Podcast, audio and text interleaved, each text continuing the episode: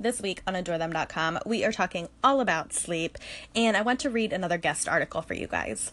It is called What Newborn Sleep Really Looks Like, and it is written by Kim West of SleepLady.com. She knows her stuff. I think you're going to get a lot out of this one. So here it goes.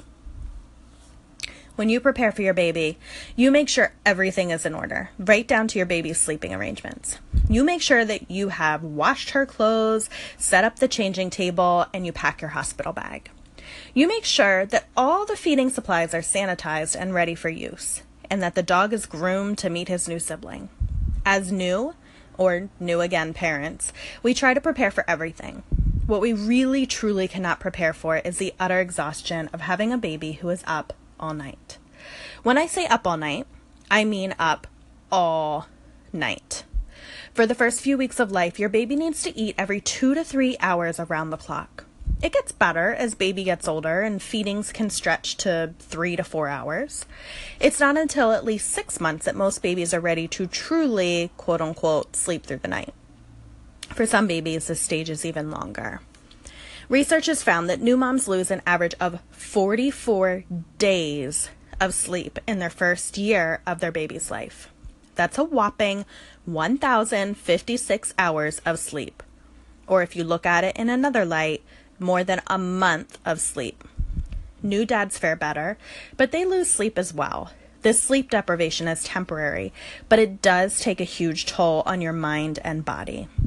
Your new baby is completely dependent on you for everything. He doesn't know how to fall asleep, and thanks to the startle reflex, he may feel like he's falling when he startles awake. How's that for scary?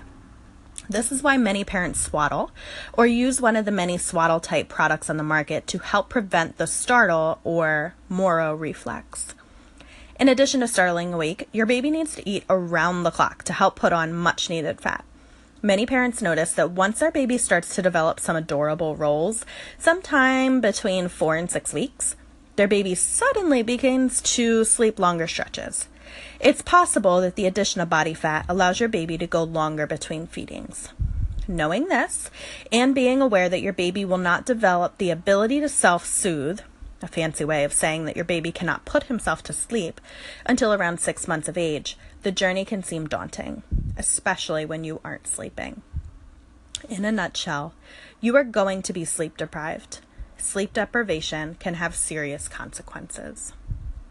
Lack of sleep can affect your mood. Studies have shown that not getting enough sleep can cause you to be in a bad mood, which means that new parents are at greater risk for depression, including PPD.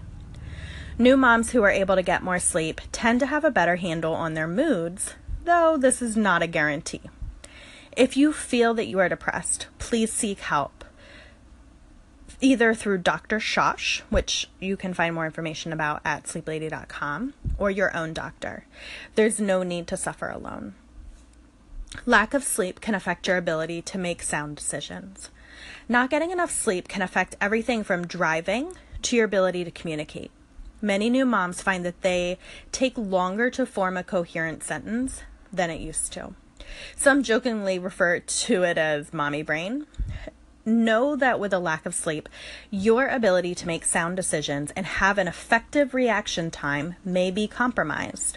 If you feel exhausted, avoid driving anywhere and please ask for help if you are struggling with everyday tasks. Thankfully, there are things that you can do to help ensure that you get as much sleep as possible. Be mindful of how much sleep you are missing.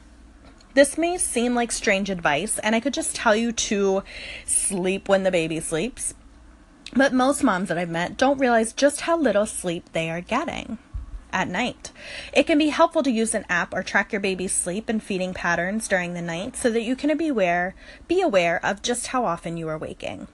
If that isn't an option, keep a handwritten log. Even if it's just dotting, jotting down times, can help you to see how much sleep you are missing.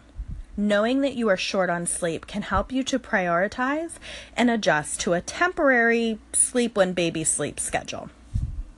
Make sleep a priority. I know it's tempting to catch up on your favorite television program, but sleep is truly far more important, especially in the first few months when your baby is sleeping shorter periods at night. If you can manage naps, I realize that some adults have a very difficult time sleeping during the day. Now is the time to take them. If you're skipping potential naps because of dishes or housework, know that it can wait. Ask your partner to help you or consider enlisting a mommy's helper so that you can rest, even if it's just once a week. Turn off electronics before bed. This means your television, smartphone, computer, Kindle, iPad. You get the idea.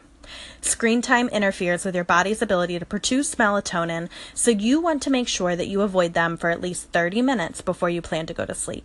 If you need to wind down, consider a good old fashioned book. Have a set bedtime.